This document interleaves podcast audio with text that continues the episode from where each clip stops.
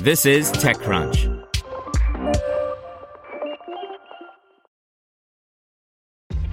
This episode is brought to you by ShipStation. You know, some things take a lot of work, like sending little robots to far off distant planets. And just as that's challenging, so too is running a successful e commerce business, especially when there's so much to do. So I want to introduce you all to ShipStation. Now, I love using ShipStation because of its easy to use dashboard, which makes managing orders and printing labels a breeze and super smooth. Oh, and the customer service is just out of this world. It's exactly what you need to help grow your business. Sign up for your free 60-day trial at shipstation.com slash technews. That's shipstation.com slash technews. Brought to you by advisory assurance and tax firm CohnReznick LLP.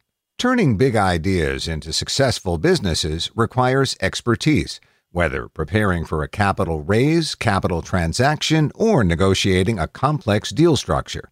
CohnReznick provides tax, compliance, transaction planning, and innovation services that drive growth and competitive advantage.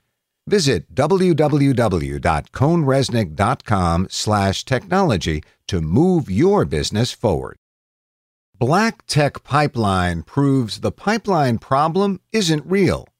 By Megan Rose Dickey. The tech industry has become known as a place that's predominantly white and male.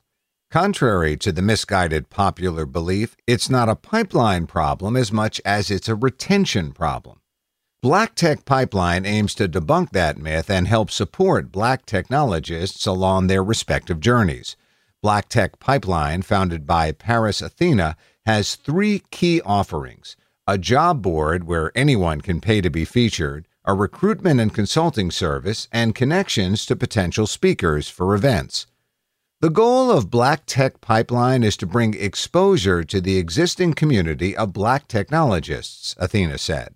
We are focused on those who are here because we want to shine a light on the whole pipeline problem, quote unquote, not being real. We've been in the industry. We exist in it. We've been here for years. We're seniors, we're mid level, we're a range. But we also want to create this ripple effect for those who are outside of the industry to show them you have a community of people who look like you and are here to support you through your journey. Currently, there are nearly 700 black technologists in the database. As of July, 8.66% of candidates had zero years of experience, 37.33% had one to two years worth of experience, 27.33% had two to three years of experience, 22% had five to 10 years, and 10.5% had 10 plus years of experience. Companies featured on the job board are paying customers of Black Tech Pipeline.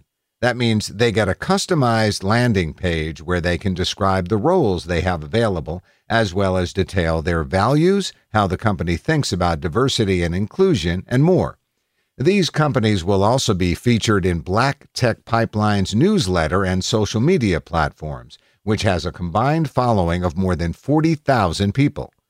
We want to give a very transparent view of what it means to work there as someone who is most likely going to be the minority in the workplace, Athena said. Athena landed on the idea to create a database of black technologists after she was laid off from her first job as a software engineer and became more active on Twitter. When I got on, I noticed there was a really tiny community of black technologists, which was interesting because, at least out here in Boston, and I'm sure this is everywhere, but not only have I always been the only software engineer on the development team, but literally the only black person in the entire company ever since I entered this industry, Athena said. So, because I rarely saw people who looked like me, I just figured we weren't really in this industry. So, when I saw that there were a few of us, I was like, oh, cool. I wonder how many more of us are out there and I had put out a tweet asking, What does black Twitter in tech look like? And that tweet unexpectedly went semi viral, and lots of black technologists from all over the world posted themselves into the tweet, and it created this super long thread of their pictures and captioning what they do in the industry. And overnight, it really formed this movement and community of black tech Twitter. That same week, Employers began reaching out to Athena, asking her to help them recruit black people, she said. Despite not having any recruiting experience, Athena agreed to help. She developed a talent database in order to connect candidates with employers, as well as an accompanying application that automatically filters into the database. In its earlier days, Athena said she noticed that while many of the candidates were being hired, a lot of them weren't being retained. So there was just this retention problem, she said. And as someone who always has been the only black person in a predominantly white space, I knew what was going on. That's what led Athena to create a consultant package and start charging companies. Anytime a candidate would get hired through her efforts, she would conduct bi weekly check ins during the first 90 days to see how they were doing. That was my way of ensuring that I didn't send them somewhere harmful, Athena said. And with their consent and safety in mind, I would relay the feedback that they gave me to the employer. The goal with that is to help employers improve their work culture, as well as the systems and processes that have bias baked into them. Initially, Athena was doing this for free and operating simply out of her Twitter direct messages. Athena has since started charging companies for these services as part of her company, Black Tech Pipeline. Despite all the effort Athena has put into Black Tech Pipeline, this is not yet her full time job, but she wants it to be.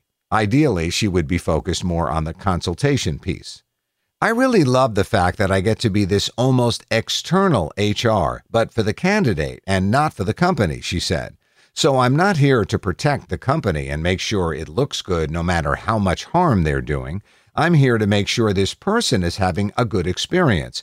And if not, I'm going to hold you accountable and we're going to work on it. So that's really what I want to do make change and hold people to their word. I don't want to work with anyone that's going to be performative. Of the 12 companies she's worked with so far, there have been nine hires.